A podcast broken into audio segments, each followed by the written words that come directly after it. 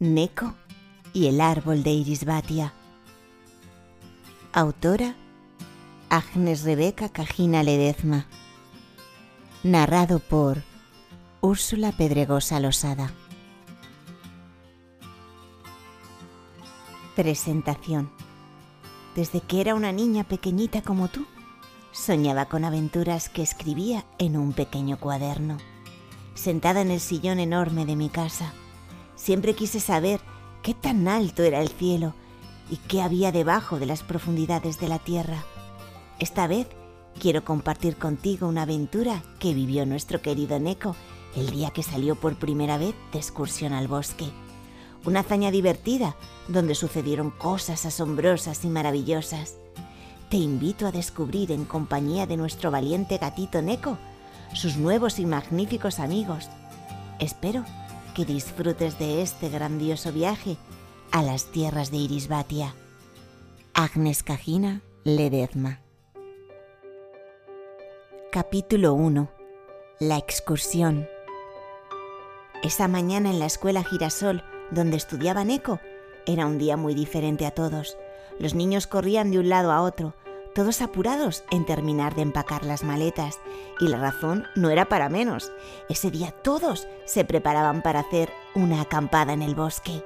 Neko, al igual que sus compañeritos, estaban muy emocionado, porque ese día tan ansiado había llegado. Era su primera excursión. Nunca antes había dormido fuera de casa y ahora comparía junto a sus compañeros de clase en el bosque. Para un gatito de apenas seis años le causaba un poco de temor e inseguridad.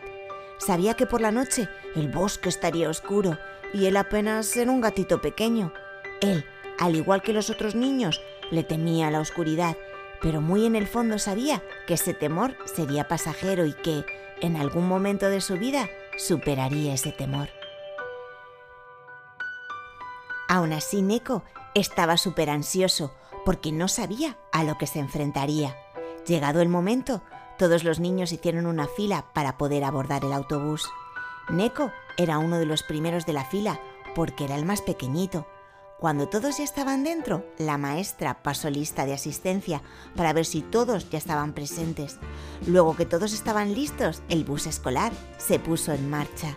El viaje estaba siendo muy divertido. Cantaron durante todo el trayecto. Cuando por fin llegaron al bosque, ya casi estaba anocheciendo, y eso era genial, porque de esa manera pondrían en práctica sus conocimientos de niños exploradores. Luego de levantar sus casas de campaña, se dispusieron a encender una fogata.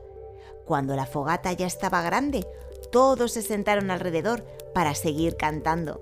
Tomaban unas pequeñas ramitas secas y calentaban los malvaviscos. Como parte de la noche tenían que dramatizar el cuento del niño de la selva.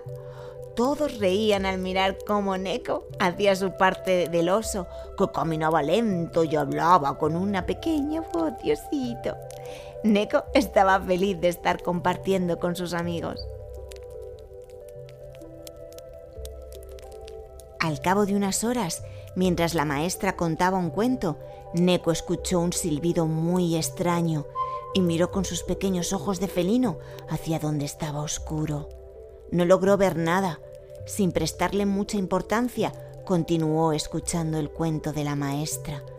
Cuando luego de unos segundos volvió a escuchar de nuevo el silbido, nadie además de él puso atención, pero como él es un gatito bien curioso, decidió levantarse y comenzó a caminar en dirección de una luz brillante de colores que le llamó la atención.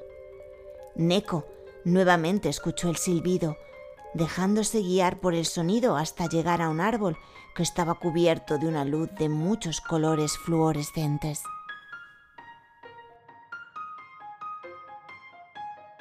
Se quedó asombrado de la belleza de este. Poco a poco se acercó para verlo mejor, sin fijarse por dónde caminaba, con su mirada fija en aquellos colores. Neko avanzó e intentó tocar la superficie que brillaba, en ese instante, en el momento que se acercó al árbol, un enorme hueco se abrió al pie de este y Neko resbaló en él. Pero afortunadamente el gatito pudo sostenerse de unas raíces que sobresalían de la tierra. Cuando estaba a punto de salir, el árbol empezó a sacudirse como si quisiera que Neko se fuera por el profundo y oscuro agujero. Él se sostenía con todas sus fuerzas. Sus ojitos empezaron a humedecerse del nudo que tenía en la garganta. El árbol se sacudió una y otra vez hasta que el pequeño menino no pudo sostenerse más, cayendo en la oscuridad del hueco. Sentía que caía y caía y caía, y mientras más caía, el aire era mucho más cálido, más húmedo, pero de pronto comenzó a percibir con su pequeña nariz gatuna el olor a flores tranquilizándolo de la angustia que sentía.